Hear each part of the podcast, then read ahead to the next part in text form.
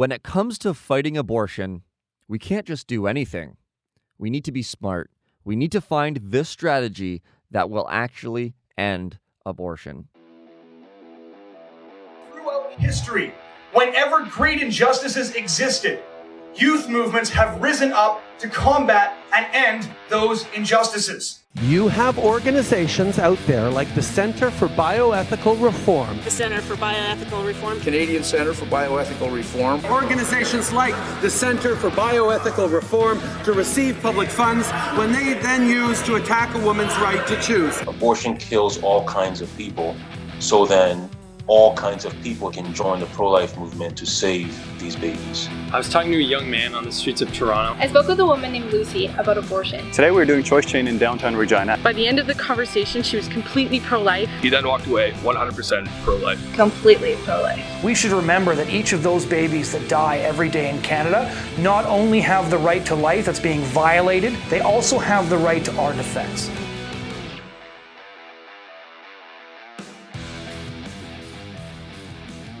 Hello, ladies and gentlemen, boys and girls. Welcome back to the Pro Life Podcast. I am the host of the show. My name is Pieter, and with me in studio once again is the co host, the one and only Cameron Cote. Good to see you, sir. It is good to be back. I am back inside. We have snow in Calgary officially. We were out doing Choice Chain on Saturday at Chinook Mall, as we often do on Saturdays, and it was frigidly cold. The first Choice Chain of the year, and the snow is always a bit cold, but uh, we still had some minds change. My my colleague Quiana um, had a long conversation with two girls, and eh, while it took 45 minutes or so longer than most conversations, she was able to bring them both around to rejecting abortion as a human rights violation. And so it was a good day. Um, all the the bitter cold winds were worth it because there's a couple more people who are now completely pro life. Yeah, that's sweet. I had the opportunity of joining our interns on the streets. Um, always always good to do that, and. Uh, I, I, I, one of the projects I did with them was banner project where we uh, showed uh, vehicle traffic the reality of abortion by using the big banners that we use, and uh, it was really good. Um, contemplating uh, all that we were doing, you know, it's we, we had a I had a few conversations, but not very many. Uh, but just thinking about where the culture's at and why we really need to continue fighting abortion here in Canada, and that and that really makes me think of that opening quote that I started with uh, a quote that was spoken by our wonderful colleague Blaise Alleyne, uh, who's who's joined us for the podcast today. But talking about when we fight abortion, you know, can we can we just do anything, or do we need to be particular and do we need to be intentional about the work that we're doing? So I'm excited to have Blaise on. Blaise is the Eastern Outreach Director here at the Canadian Center for Bioethical Reform. He has been fighting abortion for a lot longer than CCBR has been in Toronto, uh, doing a lot of great things, as you'll learn uh, very shortly. And he happens to be my boss, so got to make sure I behave as we do this episode here. Uh, as he's watching what I'm doing. Say you you got to be a little bit nervous with your boss coming on, um, but for real, Blaise is awesome. He's an incredible dude. Um, I would say a jack of all trades, but I don't think the jack quite does service to how incredible Blaise is. That's right. Um, for anybody who's who's been involved with Toronto Right to Life or Toronto Against Abortion or University of Toronto Students for Life or CCBR, you probably know about Blaise. Um, he was an incredible dude, but he's not just incredible when it comes to pro life apologetics. He can he can school you at a game of chess, as he did to me very, very quickly. Um, the one game that we've played online. Um, he's a musician. He is a software engineer or computer scientist or whatever he is. The dude is brilliant. and so I'm super excited to have him on as well um, because he has so much incredible insight and experience in how we can be as effective as we possibly can. Yeah, my, one of my one of my moments, uh, you know, that I'm really happy about is there was a game of chess that I actually did beat Blaise at. We we played a number of, of games of chess online. He beat me at most of them, uh, except for one. So I'm pretty happy about that because he is a pretty phenomenal chess player. Oh, my my claim to fame is Alex and I were talking about my colleague Alex, who's in the office beside me here in Calgary. He and I were talking to Blaise. I, I think it was about um, helping community groups or something like that. And and Blaise had the expression of like, oh, that's a really good way to think of that. Um, I, I, hadn't thought of that before. And after the call, Alex looks at me and he said, Cam, you thought of something that Blaise hadn't thought of before. Good job. And he meant that in all sincerity. That wasn't supposed to be a an offensive or, or slight towards me. It was just like, dude, Blaise thinks of everything, and you thought of something that he hadn't thought of. That that's really really smart. Um, and so that's my claim to fame. Claim to fame. I thought of something that Blaise hadn't thought of before. Um, you beat him at a game of chess. Hold that close to your heart. I'm sure. Oh, I I do. uh, but let's let's dive in as we talk about uh, the strategies that we can use to fight abortion where we are. Blaise, good to see you, sir. Good to see you too, Pieter. Yeah, it's great to have you on the show. Uh, as we begin, could you tell us uh, and our listeners a little bit about who you are and how you got involved in the pro life movement? All right.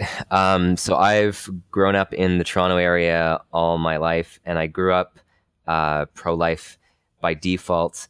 Uh, what it, what it, wasn't my main focus for a long time. I studied computer science and, and I'm a musician. I did, you know, was focused on other things. But um, when I hit university at the University of Toronto, um, I was interested enough in the pro life movement to kind of go looking for the club, to hear about the club, to be interested in joining.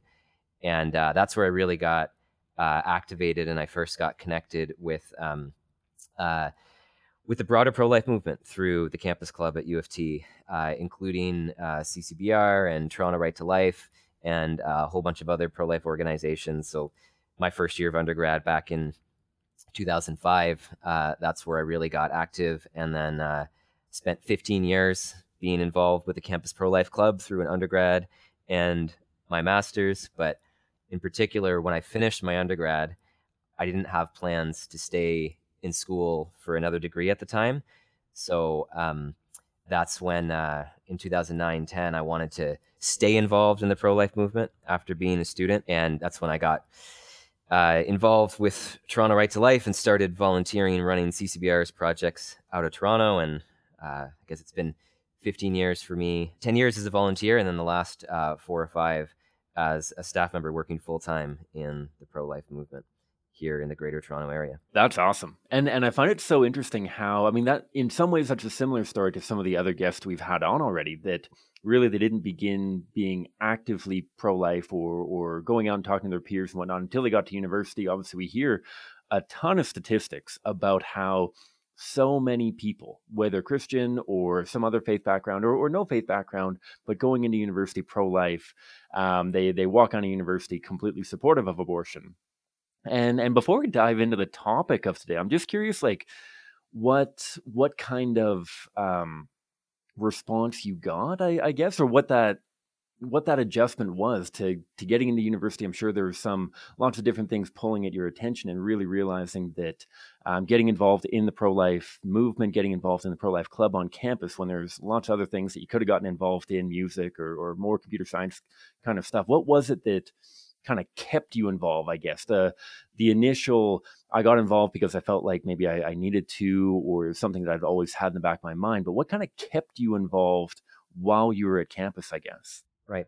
So I think for me there were two stages of getting involved and they both involved two things. They both involved abortion victim photography and pro life apologetics. So the first step was actually in high school because when I was in grade 10, um, when we were doing uh, ethics, uh, we had a whole bunch of different debates in class on different topics, and I was assigned uh, to the abortion issue on the pro life side. And it was grade 10 researching abortion. Like, I, I grew up pro life by default, but I never really looked into the issue. So the first time I looked into it, I remember discovering the partial birth abortion procedure, being horrified by it. And when I went back to look at my high school notes a few years ago, I had actually uh, printed out a diagram put it up on the overhead projector in my opening statement uh, to show what abortion was to the class when defending the pro life position. And it was also talking to my mom about the abortion issue and finding out that, you know, she had faced five challenging pregnancies herself. Uh, she was pregnant with me in medical school. She had two miscarriages. Uh, she was given her last rites when in the hospital with my sister. It wasn't clear if her or my sister would make it out. And then my younger brother was a high risk pregnancy, and um, doctor had uh, suggested abortion. Instead, she went and found another physician who was willing to help her through a high risk pregnancy. And um, th- the choices that she made along the way, uh, where abortion was unthinkable for her, despite the challenges she faced. So that personal story and um, seeing the horror of abortion really convicted me. So that by the time I got to university, I was convicted about the issue, but I wasn't really active. Like I wasn't doing much except for, you know, having some conversations in a in in a few online forums, which is valuable. But you know, it was just kind of like a, a, a starting point. Um, when I got to campus, like that's why I was interested in the pro life club. But I think what kept me there, what kept me involved and getting more and more involved year after year would be again abortion victim photography. So I remember seeing an abortion video uh, at a U of T Students for Life meeting. I think it might have been the hard truth from the Center for Bioethical Reform or one of those videos, and then uh, participating in what's what's now the Abortion Awareness Project, which we used to run on campus once a year, where we would show abortion victim photography to the community at U of T and employ pro-life apologetics to engage in conversation. And I remember showing up uh, that that day towards the end of my first year, and I was kind of unsure and nervous, and I didn't identify myself as a volunteer. I was just going, I was just going to listen in and um, and see what it was like. And then I remember skipping all my classes for the day and just talking to people about abortion all day long, right? And just seeing seeing the impact, how you could change hearts and minds by showing the truth about abortion, the humanity of the preborn child, the inhumanity of abortion, and by uh, you know engaging in conversation and science and human rights. So it's like seeing you know seeing effective pro-life strategy put into action. I guess that got me hooked after I was already convicted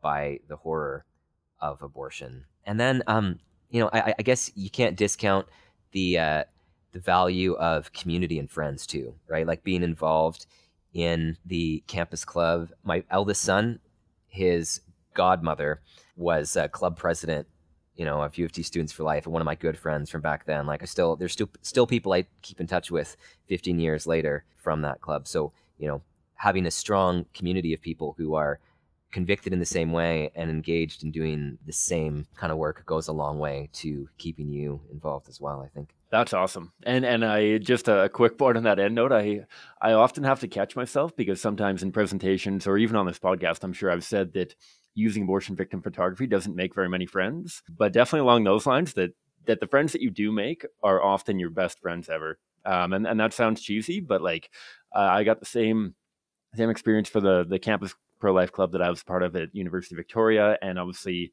the three of us here at CCBR, um, we're not just um, pretending for the sake of the audience. Like you guys are, are, two of my closest friends, and and yeah, the the community that goes along with some of the the more strenuous, but as as hopefully we'll get into, very effective pro life strategy, very effective pro life work, really draws people together. I guess. Yeah, for sure, and and for, for me too, being a true student for life, like being with a club for 15 years through two degrees, it, it it's not just a one off. Like it wasn't just my peers who uh, you know were were in the same year as me in U of T, but I can look back to so many of my close friends um, while I was doing my master's, and they were undergrad students, and we had an age gap. We were at different stages in life, but it was because of the pro life work that we were doing that you know forged these kind of bonds. So I have I have friendships from you know 10 or 15 years because of of that community. Yeah, I hate to bring up the internships again because I know I do it regularly on the podcast, but uh, we have the same experience with the internships as well.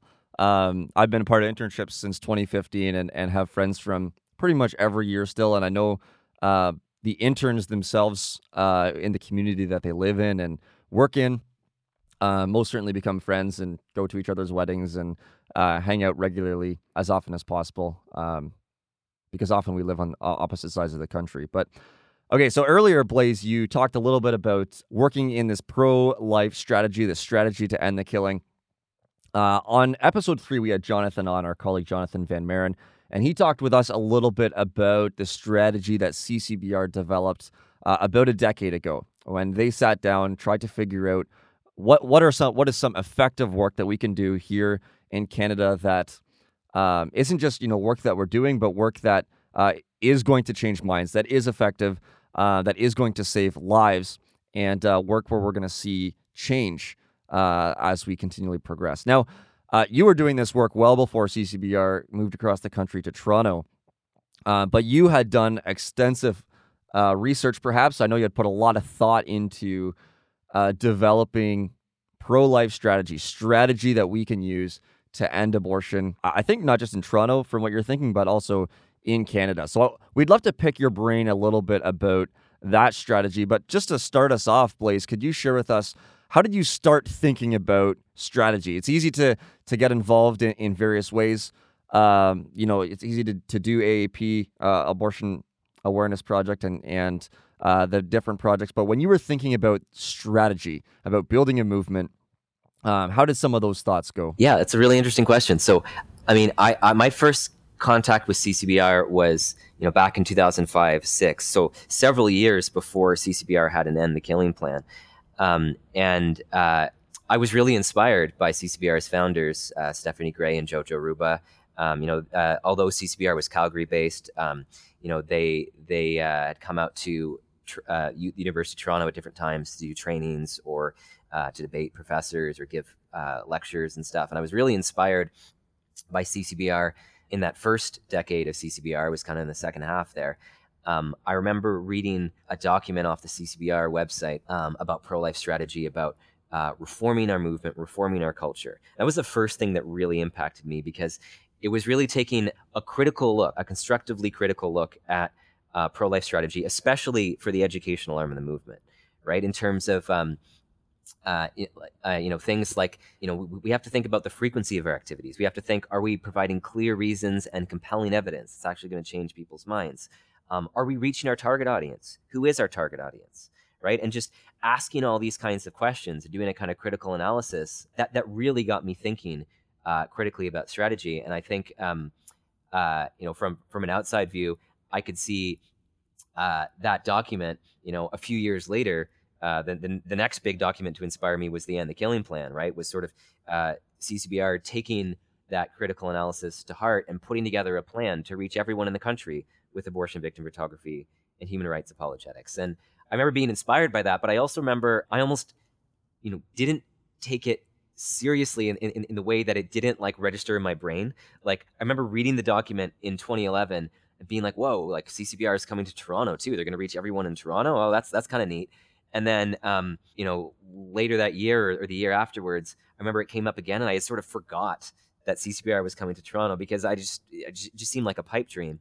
But um, I guess what inspired me about the end the killing plan, you know, a, a, a vision-driven strategy to reach to make abortion unthinkable across Canada by reaching everyone with AVP, abortion victim photography, and apologetics, is seen like like I, I already seen uh, the effectiveness of CCBR's approach before the End the Killing Plan, uh, you know, doing uh, annual activism, but seeing the explosive growth, seeing CCBR spread across the country, um, seeing the momentum, and feeling that in Toronto as the new abortion caravan uh, came through uh, Toronto, and I also volunteered in Ottawa um, in in 2012. You know, feeling that energy, seeing that growth, and uh, trying to pick that up uh, locally in Toronto as well. Like when I was in undergrad, the only kind of activism project that CCBR made available was what's now the Abortion Awareness Project, like a, a, large display that's great for campuses, but it takes kind of a full day to set up. So with the launch of the End the Killing Plan, um, CCBR launched projects like Choice Chain, and it was way easier for me as a student at U of T to pick up six Choice Chain signs, put them in the club's office, and you know get five or six people who could come out for an hour in between classes to do activism, right? We need we didn't need to book a patio uh, for an entire day. Um, it became way easier to actually reach everyone in our community with more frequent activism that could actually get to our target audience, right? So, uh, like I guess I was inspired by CCBR from a distance, seeing the strategy get uh, better and better, and seeing it grow across the country, and then picking it up and putting it into practice locally in Toronto and seeing it work here too. I have an article in front of me titled Towards a Theory of Change that you wrote several years ago. And one of the things that you wrote in this article, Blaise, is it's a long paragraph, so bear with me. You ask, What can we do that could abolish abortion? Let's recriminalize abortion. Just change the law back. Write your MP, write a blog post, go on social media, march, hold a sign, hand out some pamphlets, hold a conference, host a speaker, put some posters or ads up. These are all actions we can do as we look around us. Some of these actions might reach people and change their minds or even save lives. None of these scattered actions will fundamentally change anything. So, as I was reading that, I, um, I was thinking about another talk that you had given before. Um, I, I, can't remember what you had titled it Theory of Change, perhaps uh, that's what I remember it as. And you you differentiate between a theory of change versus a theory of action. In this in this paragraph that you wrote, you're talking about a lot of actions, a lot of things that we can do, but then you you highlight the importance within the article about a theory of change.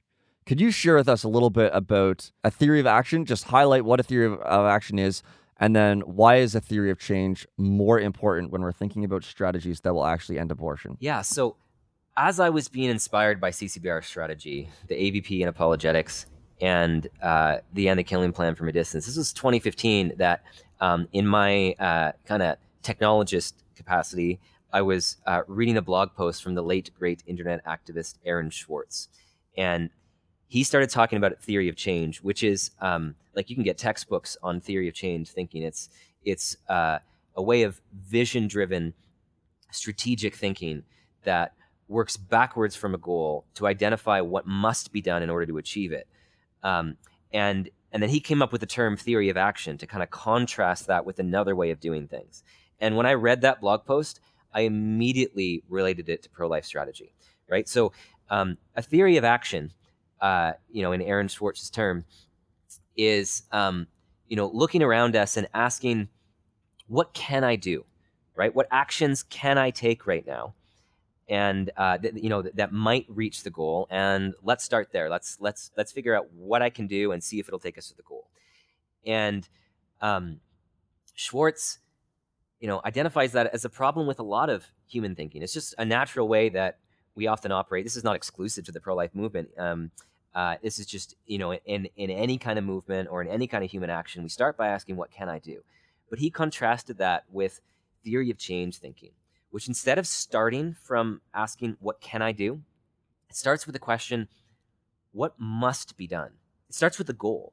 It starts with the goal and starts by asking, What must be done to achieve the goal? And then what must be done to achieve that? And what must be done to achieve that? And working backwards, step by step, until you actually get to a concrete action that you can take that's linked on a path towards your goal.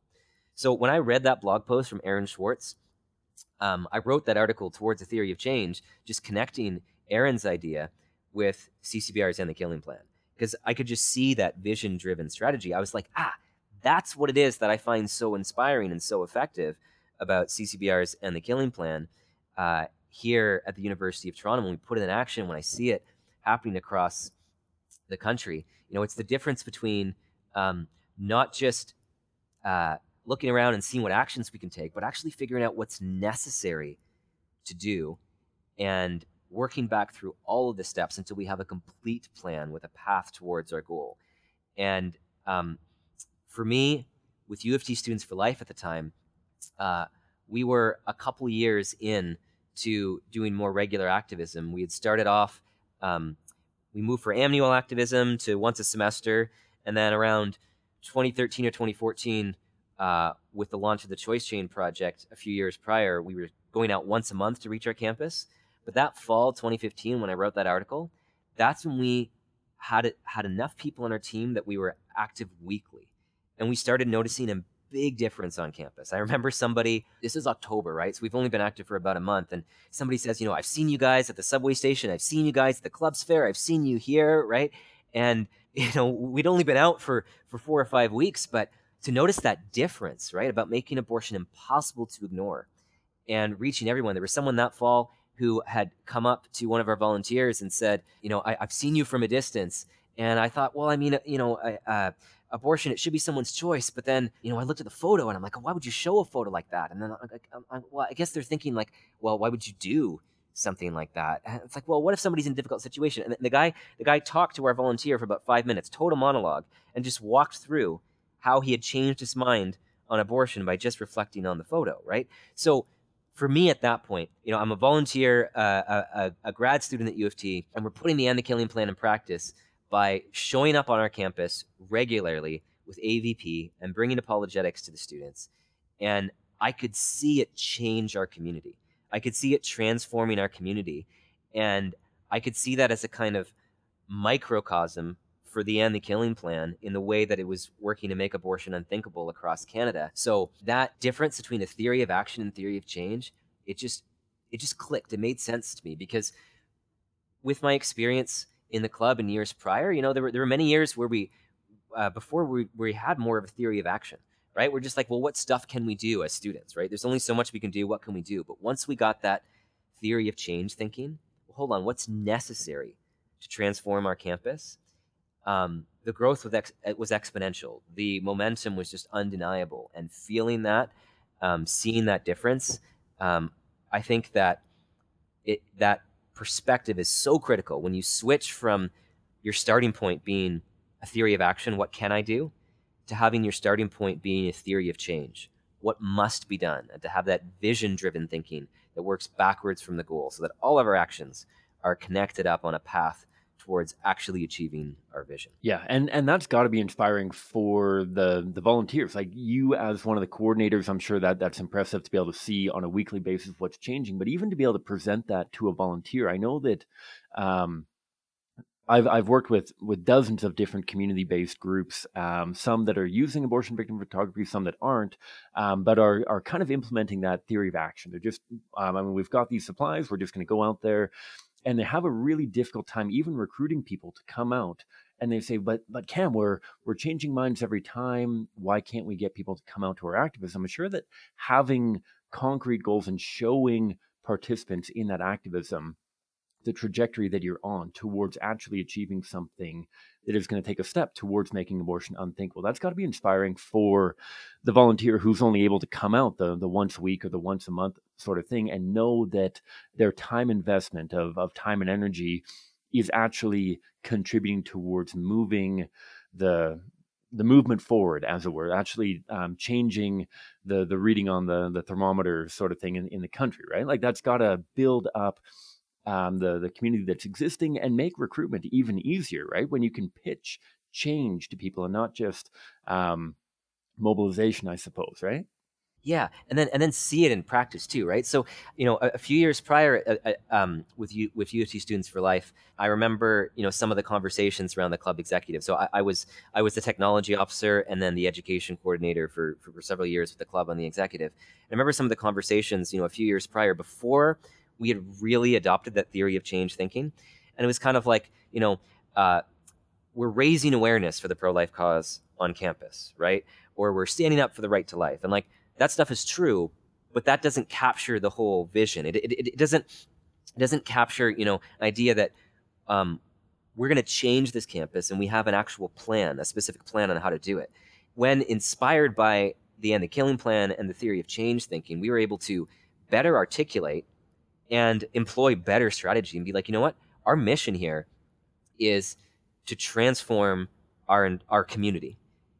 You know, to make abortion unthinkable here. And in order to do that, we need to make abortion impossible to ignore. We need to reach everyone with AVP and apologetics, and then working backwards to the goal and having all of our actions as a club being oriented towards that goal.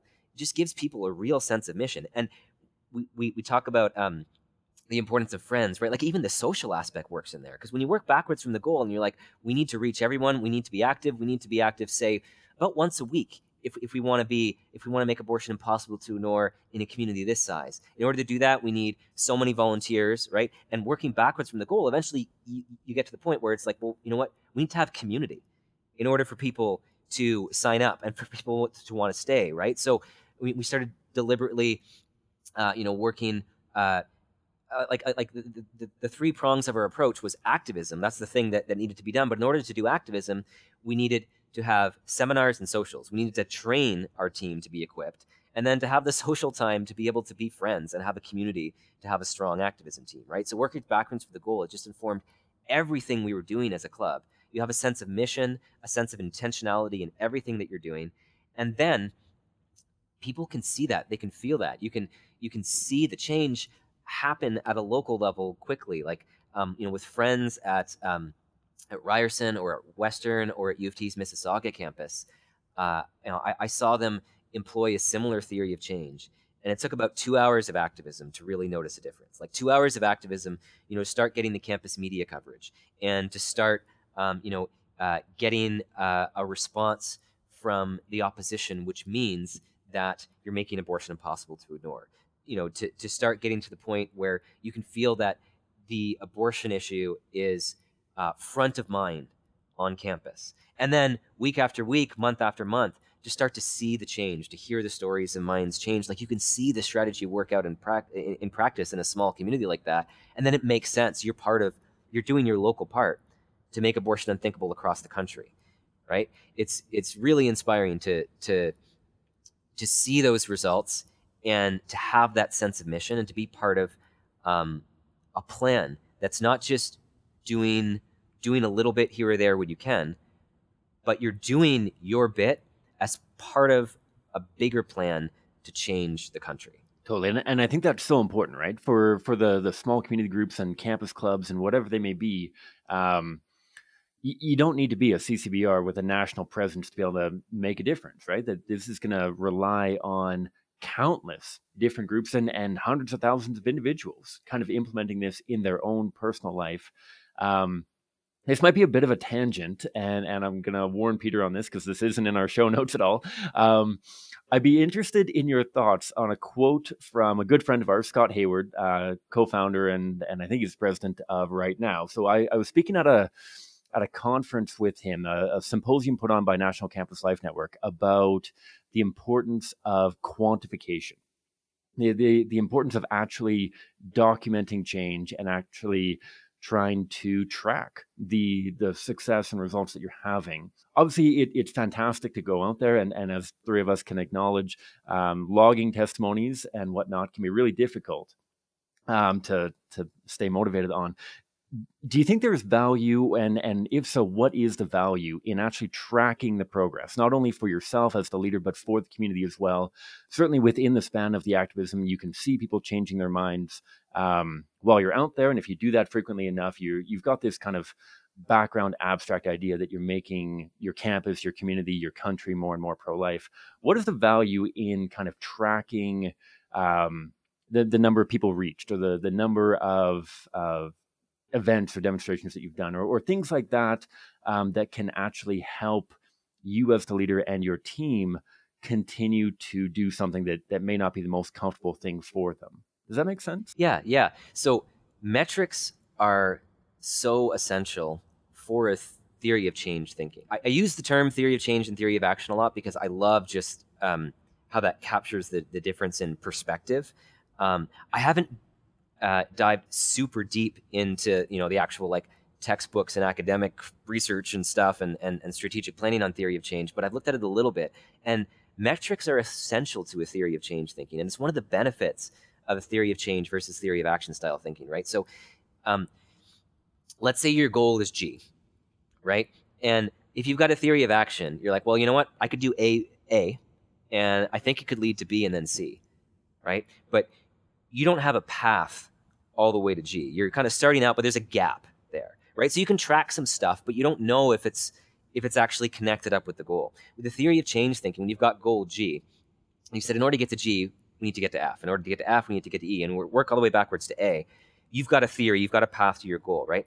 Metrics are the way of figuring out if your theory is actually right, if your theory is actually working, right? And measuring your progress and figuring out if you need to to, to, to change. So I remember. Um, uh, I guess I, I, did, not mention when introducing myself at, at, the beginning. You know, I'm the Eastern Outreach Director for CCBR. I, I work on staff at CCBR now. Um, I joined staff in 2016, and uh, before I joined staff, uh, was when I was with U of T Students for Life here, and I attended CCBR's crash course. And I remember after Jonathan Van Maren's strategy presentation, I asked him about the testimonies. I said, "Well, the plural of anecdote isn't data. Like, how do we know this works?" At scale. And this is right around the point that CCBR was uh, commissioning the polling and the independent statistical analysis to actually measure the changes in public opinion when we employ AVP. And um, that's a huge part of inspiring and motivating people out and having a sense of mission because um, it's not, it's like it doesn't stop at the theory level. Metrics are how you figure out that it actually works in practice. So when you actually measure the shift in public opinion, you say, okay, there's there's something correct about this theory if it's actually working to shift public opinion. And then at a local level, you know, I, I remember looking into to, to, polling locally. It's it's hard for a, you know uh, for a campus club or a local organization to maybe poll in the same way that a national organization can. But you know, taking the um, the the statistical evidence of the shift in public uh, opinion, you know, uh, done by uh, CCBR at a national level, and then uh, relying on that data and figuring out, okay, if we know that bringing AVP and apologetics works to change our community, uh, we need to reach everyone. How can we do that? Like the kind of things that we started tracking with U of T Students for Life, or eventually it grew into the Toronto Against Abortion Project. Uh, you know, was the number of hours of activism uh, and, and, the numbers of volunteers we had engaged, like the things that we needed in order uh, to reach people with the things that we knew would change minds, and um, you know, to to to notice that growth, to grow from a team of you know 10 to 20 to 30 to to, to grow from uh, you know doing one hour of activism a week to six hours of activism a week. And uh, you know to to to set short term goals to be like okay here's where we're at now. Uh, we, we know what we need to do. We know we need to do more of it. Um, you know what's what's a next step to be able to increase that goal right to, to, to track the kinds of things that are necessary um, I, so I, in, in my in my work as a technologist um, uh, I used to, to, to write a little bit for this blog, uh, uh, TechDirt, and there's a, a, blog post from the founder who influenced my thinking in a whole bunch of ways. But one of them was on metrics and and on the importance of tracking the right metrics, because the danger with metrics, like you know.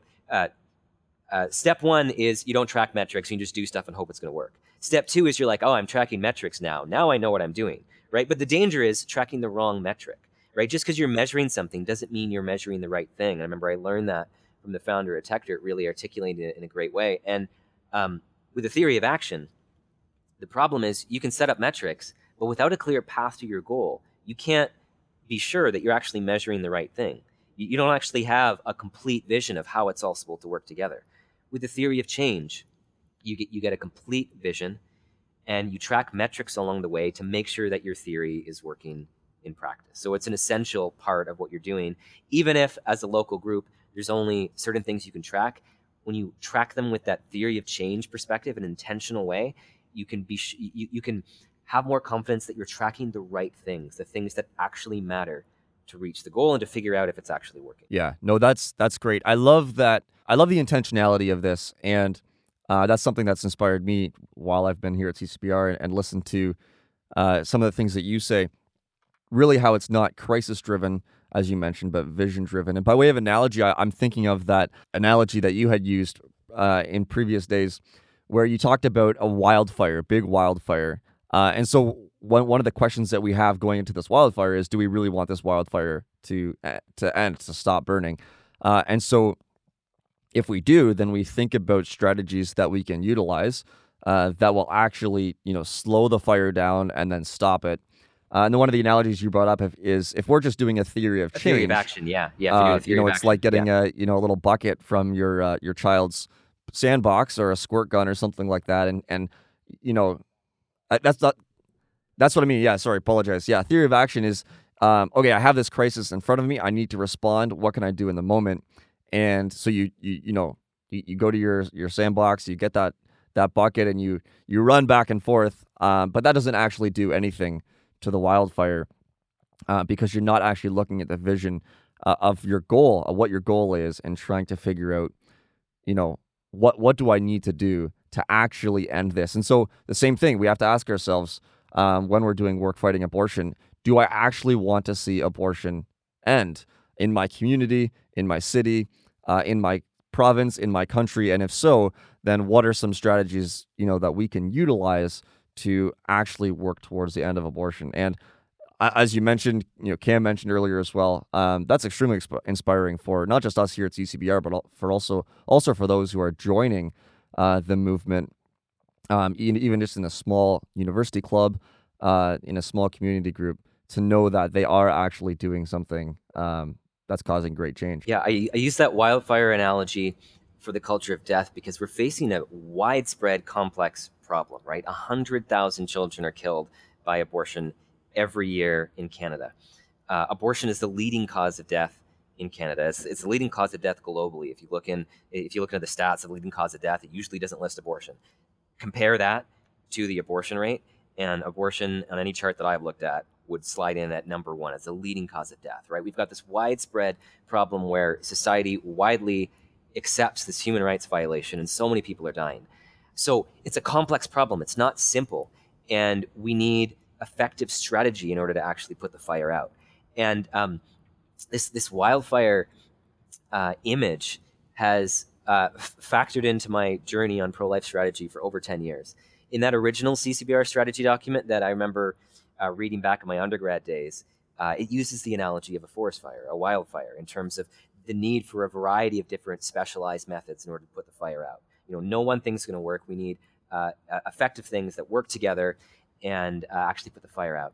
And then, um, you know, as I as I encounter this theory of change, theory of action thinking, you know, as as as you mentioned, like I, I, I guess I was frustrated by by some of the theory of action approaches. And the best way I could summarize it is just, you know, you can't walk up to a wildfire with a water gun, right? You you have to have serious and effective methods that are actually going to put the fire out.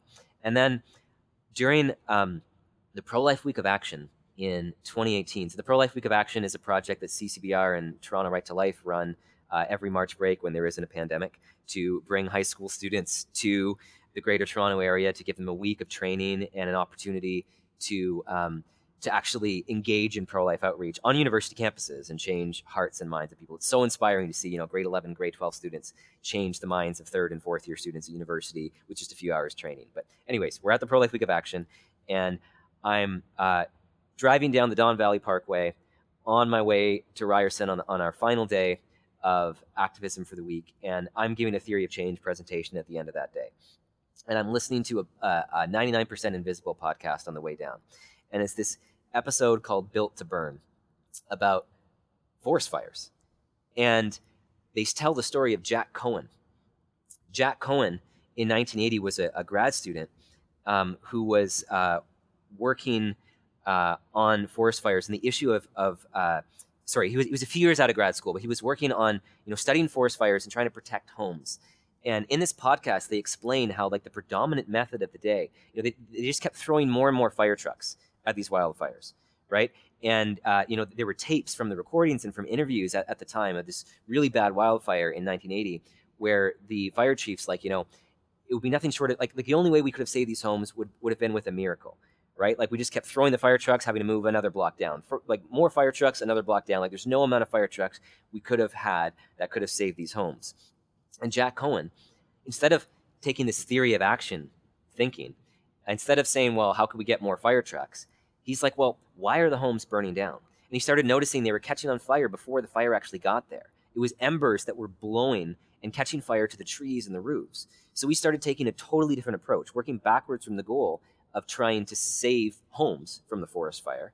It wasn't just how can we get more water to put the fire out? How can we just you know brute force it?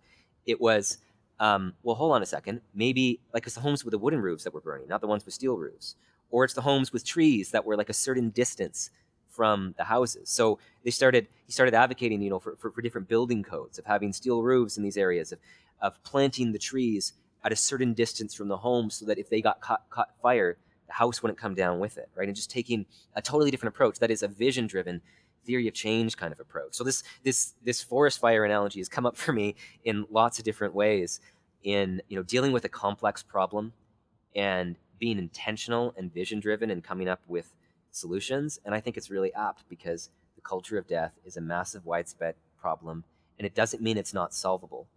It means that we need to think carefully about employing the most effective strategies, about being vision driven, and uh, you know working out what must be done in order to put the fire out. Totally, and and so bearing that in mind, then let, us talk um, application. Let's talk application for our listener who might be running a, a local pro life club, whether at their campus or whether in in their community, and and this is the first thing they've ever heard of theory of change.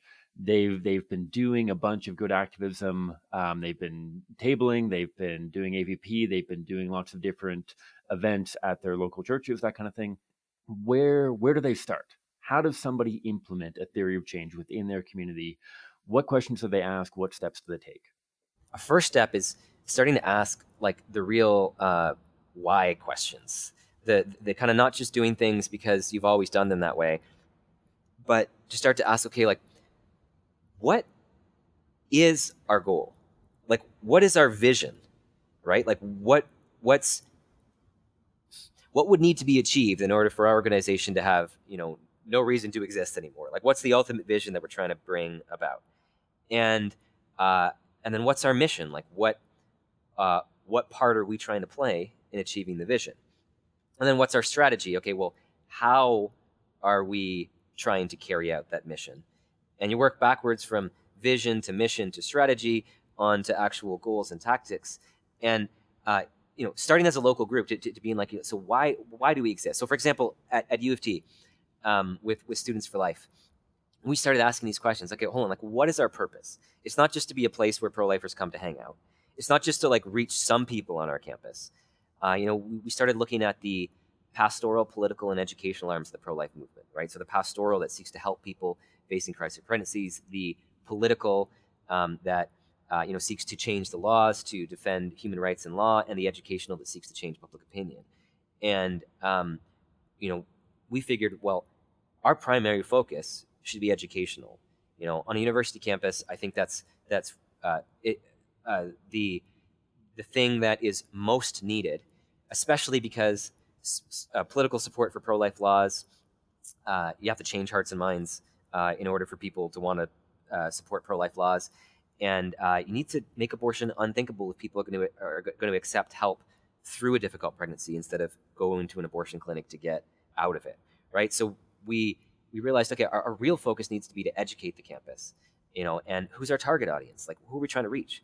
Well, we're trying to reach you know the average student who may not who may be pro-choice by default hasn't really made up their mind. Like we're not trying to reach the activists on the other side. Our primary ar- ar- uh, uh, audience isn't other pro-lifers. It's that kind of mushy middle the people who are persuadable in the issue right? So asking those basic questions just why are we here?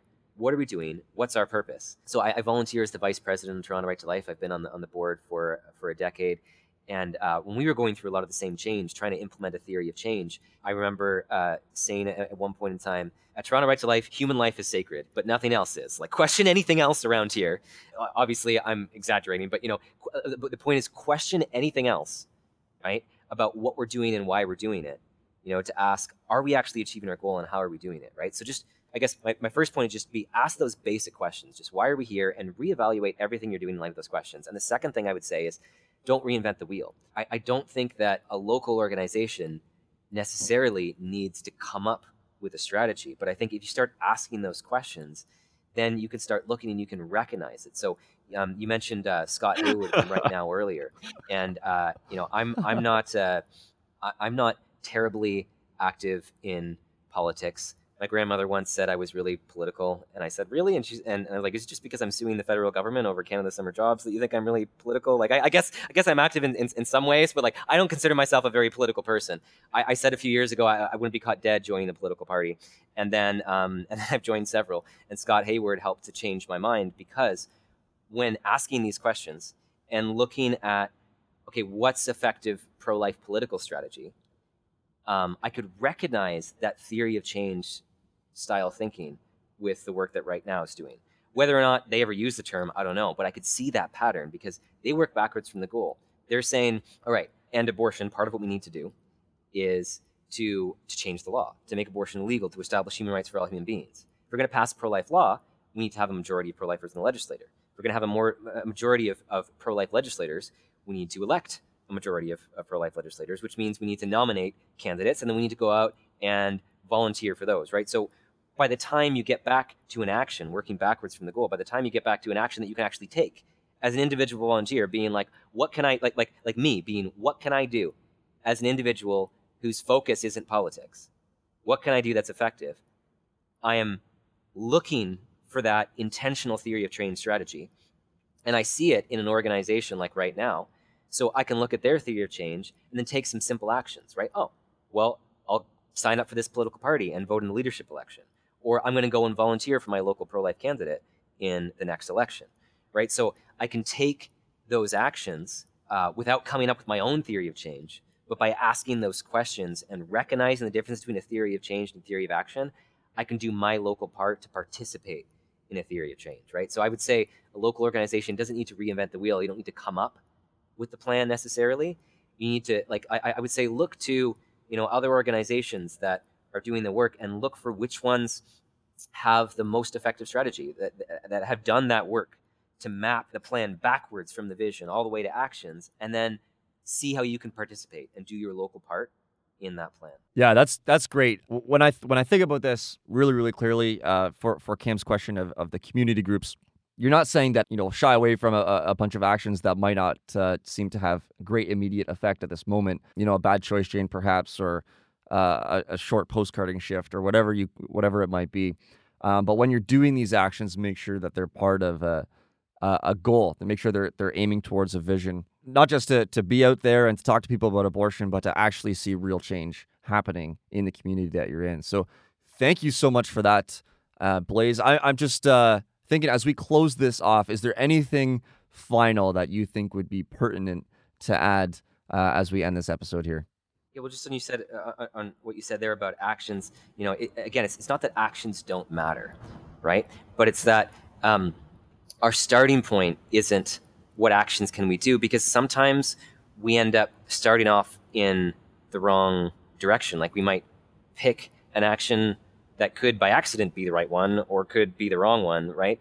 Um, actions obviously matter at the end, but the key is working backwards from the goal so that by the time we're deciding on an action to take, it's part of a bigger plan. It's part of a long term vision, right? So if it's something that doesn't show results right away, um, uh, you know, if, you, if you're taking a theory of action approach, um, it might be hard to know how to figure out if that's worthwhile or not, right? Like a, like a bad choice chain or you know outreach and nobody changed their mind that day or something, right? But when you've got that theory of change kind of thinking, when it's part of a bigger plan, and, and when you're measuring it with metrics along the way, right, you can have the confidence that the actions you're taking will make a difference, will actually lead towards the goal, will have the biggest impact possible. Will will have the rather we'll have the necessary impact, right? So that um, so that when we take action, it's actually in the service of doing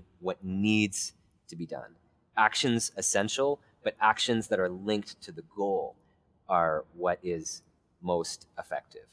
And I've, I've seen the difference for pro life strategy, and I've seen the difference uh, throughout my life and any other area of my life when I when I catch myself taking that theory of action approach and be like, ah, hold on, let's work backwards from the goal. You know, I, I notice that it makes me more effective in what I'm doing. So just that that connecting our actions to the goal is just uh, so key, so that we can be intentional and confident when we do take action. And you, uh, as you mentioned earlier, are the Eastern Outreach Director here in Ontario, and you work very closely with a lot of uh, university and college groups. You work closely with a lot of local groups.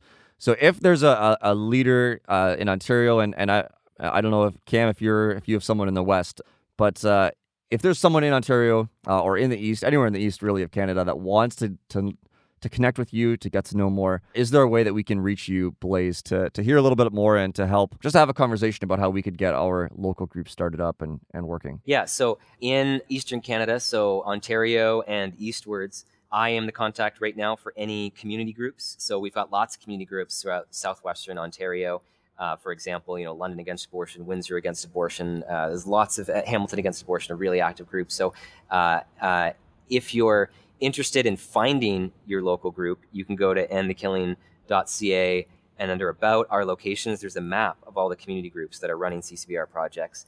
And if you're in a community that doesn't have a group already, feel free to reach out to me. Just endthekilling.ca, go to the contact, and uh, it'll be redirected to me if it's about an Ontario community group or a community group in Eastern Canada.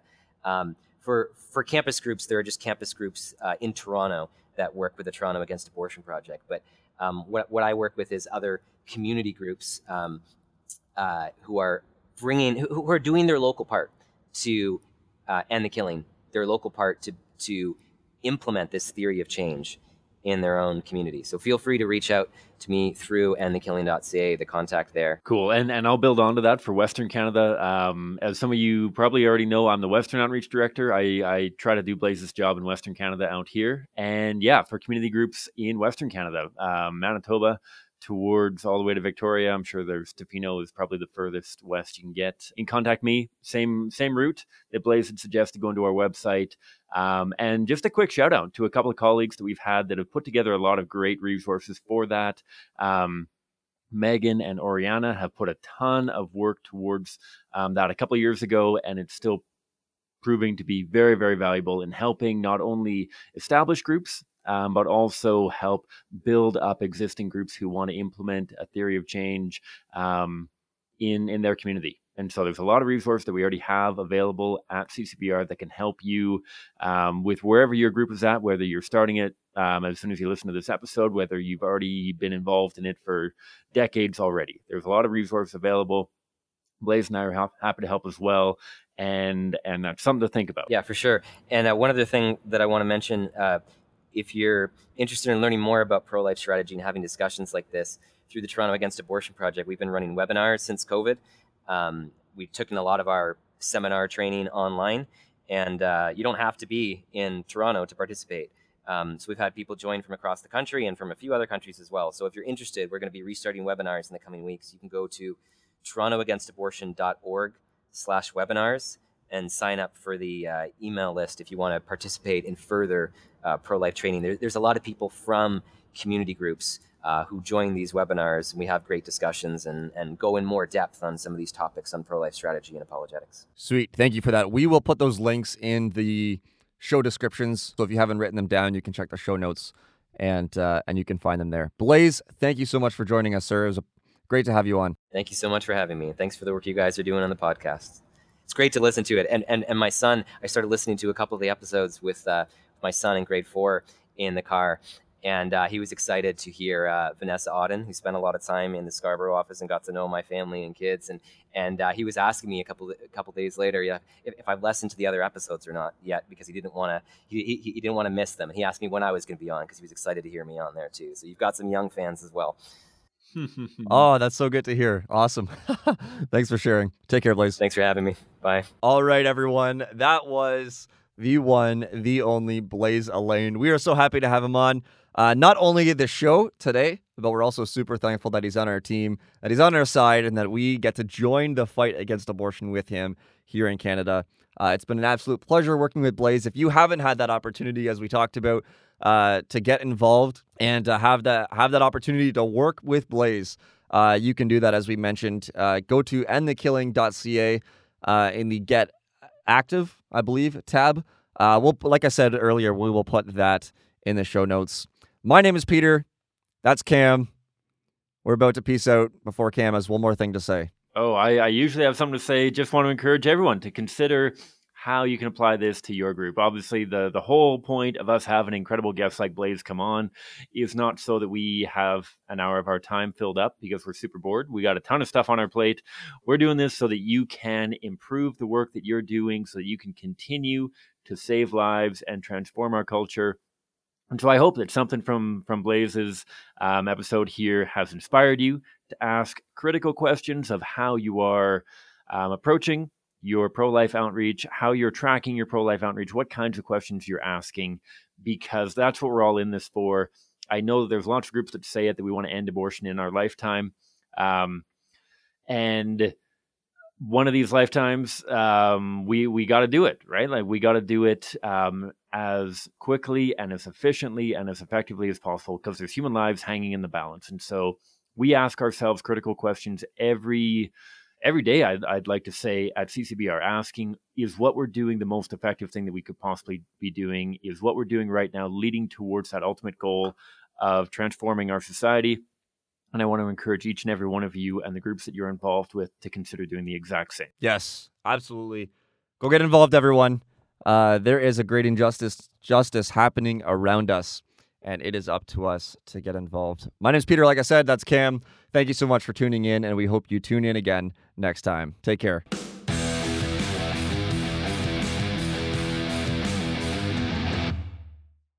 You're looking at me funny.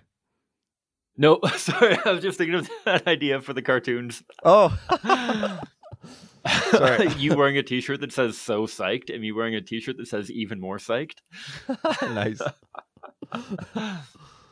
All right. That's gonna end. Maddie, just watch. Maddie's gonna put that at the very end, like yeah, a- after the final sound. Yeah. Yep. Nice.